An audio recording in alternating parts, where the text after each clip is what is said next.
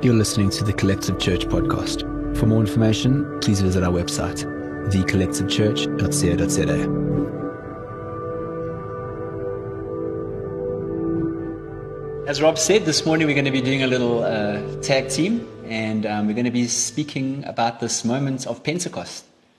Uh, we actually really enjoyed preparing together this week. Um, we had a lot of chats, a lot of discussions, and also a lot of debates.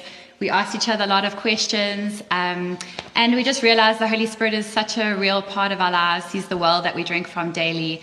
And um, so it was actually really fun to do this together this week. I'm going to kick us off. So we're going to start in Acts 2. I'm just going to read Acts 2 1 to 13. On the day Pentecost was being fulfilled, all the disciples were gathered in one place. Suddenly they heard the sound of a violent blast of wind rushing into the house from out of the heavenly realm. The roar of the wind was so overpowering it was all anyone could bear. Then all at once a pillar of fire appeared before their eyes.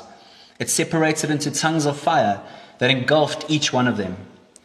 They were all filled and equipped with the Holy Spirit and were inspired to speak in tongues, empowered by the Spirit to speak in languages they had never learned. Now, at the time, there were Jewish worshippers who had immigrated from many different lands to live in Jerusalem. When the, power, when the people of the city heard the roaring sound, crowds came running to where it was coming from, stunned over what was happening, because each one could hear the disciples speaking in his or her own language. Bewildered, they said to one another, Aren't these all Galileans?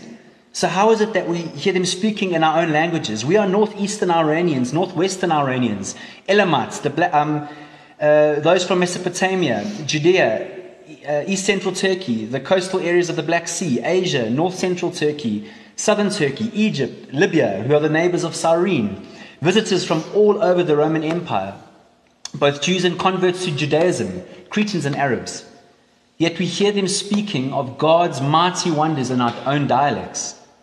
They all stood there dumbfounded and astonished, saying to one another, What is this phenomenon? But others poked fun at them and said, They're drunk on new wine. In preparing for this um, preach, I came across this quote by N.T. Wright, and it says, With the coming of the Holy Spirit, Pentecost, the fire has leapt out of the furnace and has set the rest of the house on fire. And I, in my little portion, I want to unpack this thought that at Pentecost, we see all of heaven through the Holy Spirit endorsing us as humans in all our uniquenesses and all our differences. I've just finished watching a series called The Last Dance on Netflix, um, and it's, it's, it's about um, Michael Jordan and his, his run that he did at uh, Chicago Bulls basketball documentary. One of the best documentaries I've watched. I'm driving my friends crazy because I'm telling them about it every five minutes. But it's really, really worth the watch because you get this. They had one of the most successful runs in basketball history, but you get this insight into the life of, of these famous basketball players. And obviously, it focuses on Michael Jordan, one of the greatest sportsmen to ever live, in my opinion, after watching this documentary. But you just see all the preparation that happens behind the scenes. And obviously, one of his biggest endorsements was, was Nike, the shoe brand. And he had his own brand called Nike Air Jordan. But for someone, a company like that to endorse you, there's a, there's a certain level of skill and talent you've reached. You know, you put the hard hours in, you've, you've done 20 hours on the court, you go to bed late, you wake up early, you eat the, you eat the right food, you, you're very focused and you're very disciplined. Again, you get this good snapshot into into the, um, Michael Jordan's life in this time. And so I was thinking about that and saying, well, what's interesting and what you're going to hear today is I want, we want to leave you with this thought that you are endorsed by heaven, not by what you've done, but by everything Jesus has done, by Him facing the cross, by all, all His efforts. And what we hope that you walk away with is that your imaginations are woken to dream with God, to realize that you are walking in victory and you are walking in strength, even in all this, uh, even amidst all this uncertainty. So that's what we pray you are left with today. And so I'm going to start um, in Genesis 11. And I, I want to speak about the Tower of Babel because I think this, this account of what happened at the Tower of Babel provides quite a, um, a good backdrop to what I want to say for us to help um, understand and realize the significance of Pentecost. And so I'm just going to sum it up. But basically, what we see is um, the chapter starts off in, in Genesis 11. We see the people of God all speaking the same language, fulfilling this purpose that God has um, given them to spread out across the earth and multiply. So they're doing this well. They're moving, they're spreading. And what happens is they come to this certain area um, called the land of Shinar. I'm sure you all know where that is. And something kind of begins to creep in, and they start ignoring this plan of God and this purpose of God for them to spread and multiply, and they stop. And in Genesis 11:4 it says, "Come, let us build ourselves a city and a tower that reaches heaven. Let's make ourselves famous so we won't be scattered here and there across the earth." You see, they didn't want to dilute themselves anymore. They wanted to concentrate their power. And so some prideful ambition kicks in, and they need to build this tower to help themselves reach this godlike status. They are literally trying to build a tower to reach the actual heavens and open heaven's gates. Seems pretty silly in hindsight when you think about it, but while endeavoring to be like God, they've completely disconnected themselves from each other and from their intended purpose. And so while they're building, something happens. God steps in. And he shows some appreciation to the ambition, like we would show some appreciation to our kids playing Jenga. Wow, you got pretty high here, guys. But he decides, listen, this, this needs to stop. And so he gives them these different languages and he confuses them. And so they do stop. And what happens is they begin to spread again because they no longer can understand each other and they can no longer kind of accommodate each other. They can no longer see each other. And so they spread out again. And now we skip ahead to Acts 2 in Pentecost. And we see disciples who have been told by Jesus, Wait for my coming Holy Spirit. And so we see on a specific day, we see 120 of them banding together, praying and waiting. Outside in the city, we see a bustling town. We see people from everywhere, different languages. They've all migrated to this certain area to start life, to begin a new life for themselves. And something happens here as well. We, we hear, they hear the sound of a roaring wind. And this fire falls. It breaks out into tongues and falls on the people, and this loud sound resonates. It's the sound of people declaring the gospel and the wonders of God in different languages. And this bustling little town gets drawn in as they hear the gospel being preached in their own language. They come running, and um, Peter stands up um, and preaches in a, a confidence that he's never known before. And as we know, the story goes 3,000 people get added to the family of God that day. In Acts 2:17, when Peter's preaching, he quotes from Joel's prophecy, and he says, this is what I will do in the last days. I will pour out my spirit on everybody and cause your sons and daughters to prophesy and your young men to see visions. Your, your young men will see visions. Your old men will experience dreams from God. The Holy Spirit will come upon all my servants, men and women alike, and they will prophesy. I will reveal startling signs and the wonders in the I will reveal startling signs and wonders in the sky above and mighty miracles on the earth below. Blood and fire and pillars of clouds will appear, for the sun will be turned dark and the moon blood red before that great and awesome appearance of the day of the Lord. And everyone who calls on the name of the Lord will be saved. This is part of his preach, his Pentecost preach. And up to that point, what we need to realize is that God was a very exclusive God. Um, in their minds, He didn't help the outsiders. Um, this was the promised Holy. This was our promised Messiah coming. This was our Holy Spirit coming, not everyone else's. And what we see here, and, and, and Peter's declaring this, is that the Spirit of God is pouring over all people. Peter was saying, guys, basically, this gospel is being translated in different languages. Look, look at all these people coming. Look at all these people running. Look at all these people being added to the family of God. And skipping ahead now to Saul becoming the Apostle Paul. It's another significant moment. In the earliest days of the Christian church, faith was, um, was perceived as a threat to the religious elites of the day. I mean, just look at the life of Jesus and you'll see how many times he offended um, the religious elites of the day. Um, but here's Paul, a tribalist and a preacher of his view of his exclusive view of God. I mean, he declared himself, I'm a Hebrew of Hebrews. I am extremely zealous for the traditions of my ancestors. You can find that in Philippians and Galatians where he talks about that. And so, in the defense of his specific view, he's on the way, literally on the way, to go and arrest and kill Christians. And he has this dramatic encounter with Jesus and this fire that leaps out of the fireplace. It's so dramatic that he goes home and it takes him years to unpack this and to encounter this, this, um, this, this encounter he's had. It takes him years, literally several years, to unpack this thought. And he emerges as Paul, the apostles of the outsiders, and a proclaimer of God's plan to reconcile not whoever I feel is fit, but all of creation. And Paul, he sums up the gospel so beautifully in this one line. I spent time this week just Googling the gospel in one line and looking at scriptures. And I felt this scripture for me just sums up the gospel so beautifully in one line. It says, For in him, Jesus, all the fullness of God was pleased to dwell. And through him, God was pleased to reconcile to himself all things, whether on earth or in heaven. Remember Joel's prophecy I will show you signs in the earth and, the, and, uh, and in the earth and the heavens. You, um, by making peace through the blood of Christ. This is Colossians 1, verse 19. Paul is saying the gospel is a declaration of what our Father in heaven believes and desires for all humanity. His desire is to reconcile all of us.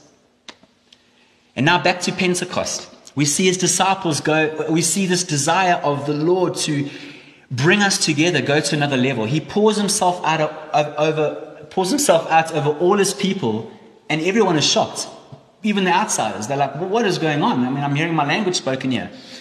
And they all come together in the unity of the Holy Spirit. Pentecost says our human divisions are overcome and our ability to, communicate, to commune with each other again is restored. Babel is undone. At Babel, where differences meant disconnection, let's be exclusive as it keeps us stronger. Let's build our own empires that we can escape to so that it can keep us separated and disconnected from our own realities and being attentive to our neighbors. Let's just build this, our own little towers. And while they were in their own strength, um, trying to selfishly force themselves into heaven, literally, um, God says, Stop. Stop. And He breaks that down. And what we see, heaven comes to us. Heaven comes down to us. Jesus was this picture that helps us understand what it's like to make sense of all this going around us, what it's like to live this life, what it's like to live in love, what it's like to live in intimacy and union with God, what it's like to love your neighbor.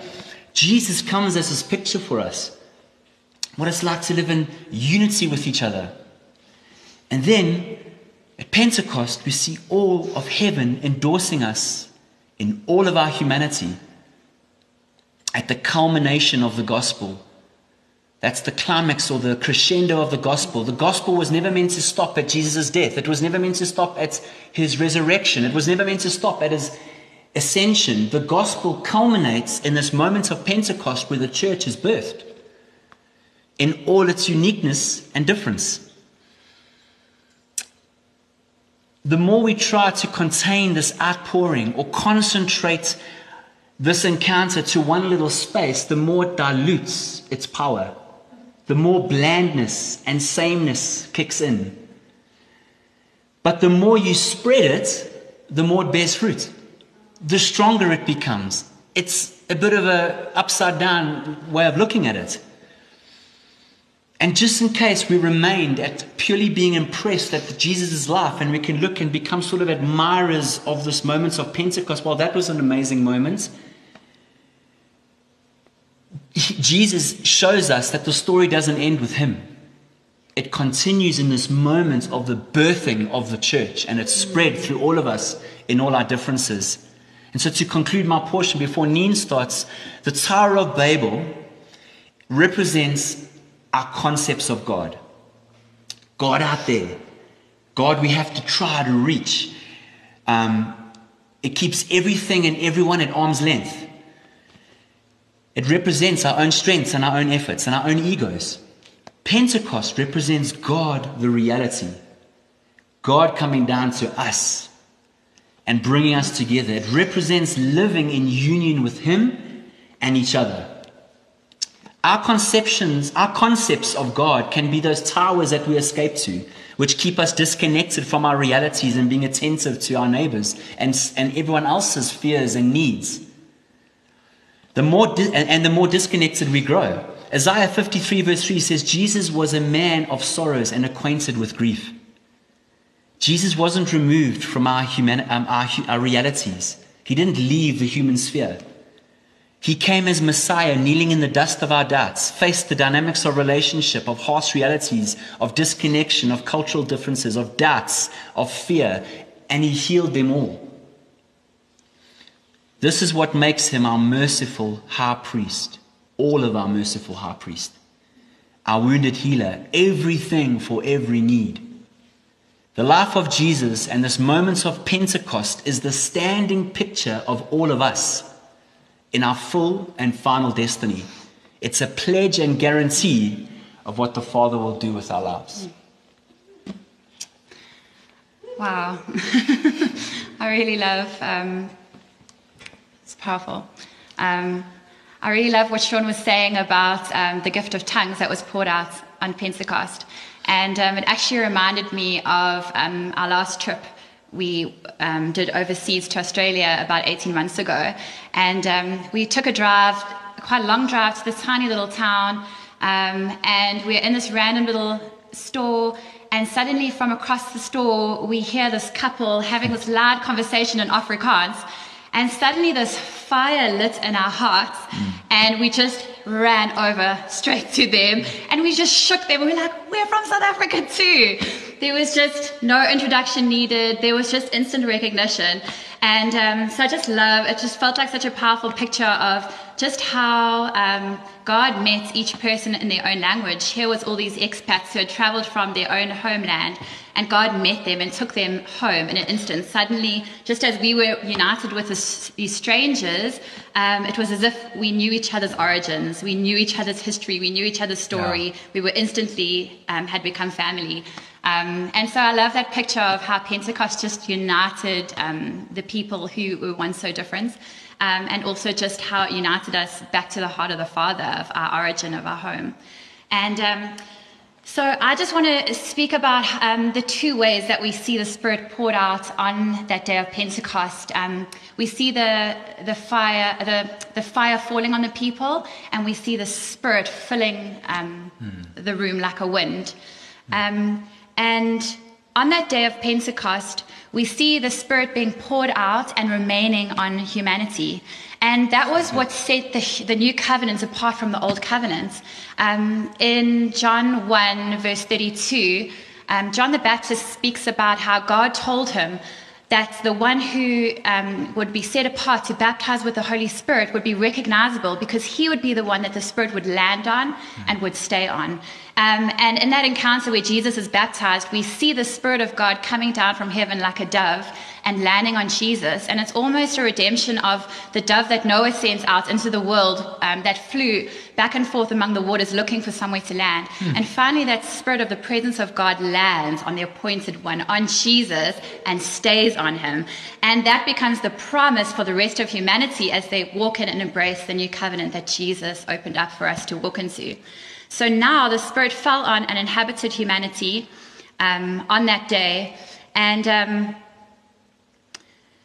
um, we see the picture of the Spirit coming as wind and filling the room like a wind. Um, that wind was not a quiet, gentle breeze, but it says that it was loud and roaring. Um, and it sounds like it was probably very destructive and it brought a lot of chaos. And um, we know that fires, they, uh, sorry, winds also flame the, the fires into flame mm. and spread the fires. And um, Sean had a dream about that roaring wind at the end of last year, and I just wanted him to share that now. So we were we were leading worship in this massive auditorium, and literally everyone who's any everyone who's we know was in the building, like um, people from all over the world, leaders, worship leaders, and it was huge. And naturally, we were a bit nervous, and so we start leading worship. But as we start, this massive wind comes on from behind us and, and sweeps over the stage and pushes all our lyrics everywhere. And so I have to kind of stop and scurry and pick up the lyrics, and the wind kind of died down. And as I put the lyrics back and got them all neat, I started again, and this wind came and pushed over the, the stand, the drum, sorry, the drums are falling everywhere. and this just kind of happened, happened. But finally, we just stopped and we just started playing. And as we started playing, this wind just blew. And every time the wind blew, literally the whole auditorium would just erupt in like this loud roar of praise. Yeah. Um, I, we felt at the time that that dream was so significant to us because it felt like the Lord was really teaching us how to trust Him and how to depend on Him, especially when things don't seem like they're going our way. And at that time, it didn't. It seemed like everything we try to do just seemed to go wrong. Uh, we seemed to stumble over ourselves and um, create a bit more mess. And we always often thought, was that pointless what we were doing? And the Lord just spoke to us and He just said, just release control. Because sometimes what we regard as chaos is actually His divine order, hmm. um, because it leads us to rely on Him and yeah. um, depend on Him and the way that He does things. And so now we try and create more space for the Spirit to move, um, for Him to have His way, because we know that ultimately He works things out for His good in a better way that we could even have planned for, prepared for. Um, and Romans 8:14 says, "It is the mature children of God who are moved by the impulses of the Spirit." So. Um, no. Yeah, that dream is really such a teaching moment um, to us about that wind, and sometimes um, just opening space for the Spirit to come in and move in our lives and blow in our lives amongst the chaos um, and let Him bring His divine order. Um, and so, besides the wind, the wind is the one way that the Spirit comes, and the word for um, the way the Spirit filled the room speaks of an inward filling. It speaks mm. of a filling completely inside of us, taking hold of our hearts, taking hold of the cavity um, of our hearts, and making us whole and complete. And then um, we see the filling um, of the fire as the fire falls on them and fills them. And the word is actually a different word for filling in this context. And it speaks about an outward filling, um, which is actually an equipping and an empowering to walk in the works and the ways um, uh, of Jesus. And um, so we see the pillar of fire falling down on um, the disciples in Acts 2 as a powerful symbol of the acceptance of the Father, mm. um, where we were once rejected and separated from Him and far off, and that fire was. Um, on the altar, on the mountain, now that fire had fallen on the disciples, mm. I just want to read Hebrews 12, verse 18.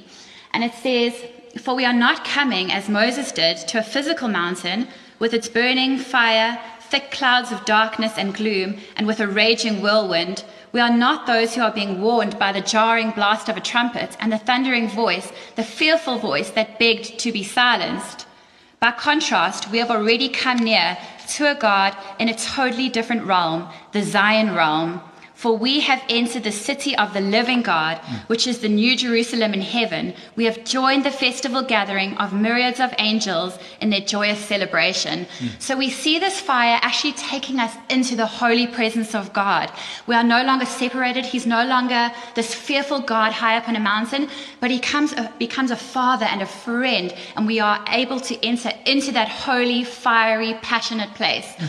Um, and um, it's a symbol of humanity just being found pleasing and acceptable by Him. And um, just such a picture of the approval of the sacrifice and a picture of how we have been co crucified with Christ and the fire falls on us. As Jesus becomes a sacrifice, we receive the fire, the acceptance of the Father. So we are, it's just a beautiful picture of that co crucifixion that we are brought into when Jesus dies on the cross. And now we become living sacrifices mm. because of the resurrection life um, of Jesus. Um, so that fire that had once been far away and separate has now become close, and um, we become that mountain that the fire falls on. We become that altar, um, and the fire is also a picture of just that burning, passionate heart of the Father for us. Um, the fire consumed everything that was put on that altar, um, and he purified and cleansed and ignited anew um, whatever was laid on there. And I actually had a dream about um, the fire of God the week before lockdown was announced. There were still rumblings in the air. Um, we didn't know how the COVID 19 epidemic was going to affect South Africa. But literally that week, um, I had a dream that I was inside my house, and my house was on a steep bank, like a steep hill, and there was a cliff right in front. And I was in the house with my children, and um, suddenly this troop of gorillas started climbing up um, the face of the cliff, and they started coming up and coming towards my house. And I knew they were coming into my house to let off bombs because they wanted to destroy my home. So I grabbed the children and I started running past them. They couldn't even see me, they were just on a mission. And I grabbed the children and we ran past them and we started running down the hill um, because I knew we needed to escape these blasts that were coming to destroy us and destroy the home. And um, as we got down the, the side of the steep hill, I looked, turned around, and I looked back up at the hill. And the whole dream zoomed out, and I could see that the reason my house was on the side of a hill and we were running down a hill was because actually my home was perched on the side of this huge mountain. And this was the mountain of my life. And um, the mountain suddenly turned into the mountain that's actually the image that we used on the front cover of our album. Um, it's called Recovering the Magnificence, and it's a beautiful mountain that was photographed by friends of ours. And um, suddenly, this huge thundercloud started rolling in over the top of the mountain, and lightning started flashing out the mountain, and fire started falling from heaven. And I knew that this was the vengeance of God over my life and over our lives. And um, suddenly, in comparison to the Father's fire and the Father's passion and the Father's ownership over me and his covering over me, that little fire that was being set off by my enemies um, was nothing. Mm. They were tiny little sparks compared to this powerful fire that was falling from heaven. And um, I heard a voice saying, I'm coming to recover the magnificence of my bride. Mm. And I knew in that moment that what we were going to be facing was probably going to be really hard, and we were going to be facing a lot of difficult situations where it looked like um, a lot of things were going to blow up in our faces, and everything we had built was going to be uh, destroyed and come down, whether it was our own home and our own family, or whether it was our church community, whether our home represented um, just the church in general. Um, but I knew that the Father was saying that His passion of fire, He is a consuming fire. Mm. That means that He consumes our life, He covers over our life, He wants us, He's accepted us and approved of us, and He won't let anyone else have their way over our lives. Um, so the fire of Pentecost is just a, is such a beautiful picture of the fire coming to claim humanity as his own and take ownership over his people. Um, and what's so beautiful is that after this moment of Pentecost, where the wind comes, causes chaos, the fire falls and sets the disciples all ablaze, we see the Spirit um, filling believers as the disciples go out and preach, suddenly they're preaching the good news of Jesus and they see there's a, a, pouring out of the Holy Spirit that accompanies the preaching of the message of Jesus' death and resurrection.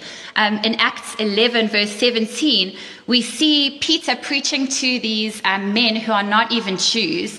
And he says, um, he's actually astounded because he said, It looks like God is pleased to give them the same gift he gave to us after they believed in the Lord Jesus Christ. So it seems like it was just another learning moment for the disciples. Wow, we preach Jesus and we see the fire being poured out just as we received him. So they became co-baptizers as well of this beautiful fire of Jesus. And um, it was just an incredible picture as well of Jesus teaching the disciples about, um, about walking with him and relying upon the Spirit, and the disciples relying upon a beautiful relationship with the Holy Spirit.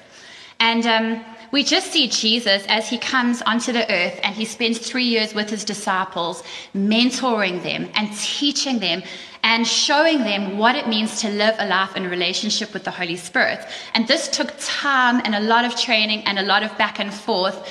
And um, until ultimately their hearts were ready to receive this gift on the day of Pentecost. And um, but we just see uh, Jesus' complete dependence upon the Spirit of God um, that was destined to be our way of life. We see Jesus being conceived by the Holy Spirit. We see him being led by the Holy Spirit out into the wilderness, into a, into a bad place. We see the Holy Spirit being with him in the desert and calling him, um, leading him back out of that desert space, and he was filled with a great, even greater power. We see him um, relying on the Holy Spirit to do miracles and signs and wonders. Um, we see him, we see Jesus facing death on the cross by the power of the Holy Spirit. And when Jesus lay dead and lifeless, it was the power of the Holy Spirit that was hovering over his body that raised him from the dead in that moment. And so we see Romans 8, verse 11 says, If the spirit of him who raised Jesus from the dead lives in you, he will also give life to your mortal body and raise you from the dead. And just like Jesus, we can fully rely on the, on the Holy Spirit. We can call out for his empowering in every single area of our life. Um, we can be fully assured of the Lord's passionate fire for us. The Holy Spirit can resurrect any dead part of our life because death is not a dead end, end anymore. Because at that point of death is where Jesus broke the curse. So anything that looks like death is a promise of resurrection life because of the power of the Holy Spirit. So the Holy Spirit is our great assurance because that's what humanity needed. They needed assurance because in the Old Testament, people would see the Spirit come and then they would see the Spirit leave. And um, they needed their eyes to be opened and their hearts to be opened to know that they were fully acceptable. They needed Jesus to come to be their full assurance so they could no longer hide behind a veil, but they could fully enter into his, the presence of the fire of the Lord. Um, so the Holy Spirit's our great assurance, a constant reminder of our union. He's a seal over our hearts, convincing us that we belong to the family of God. He gives our spirit a voice a way to cry out, Abba, Father, to accept our place in family. Um, here's our comforter and our friend. We are no longer alone. The Father gave us the gift of His precious Son. The Son gave us the gift of His precious Holy Spirit. And the Spirit gives us the gift of eternal life with the Father and the Son. So, this is not for one day when we get to heaven, but this is for right now. Because the waiting is over because of what happened on that day of Pentecost. Humanity was poured, the Spirit of God was poured out on humanity.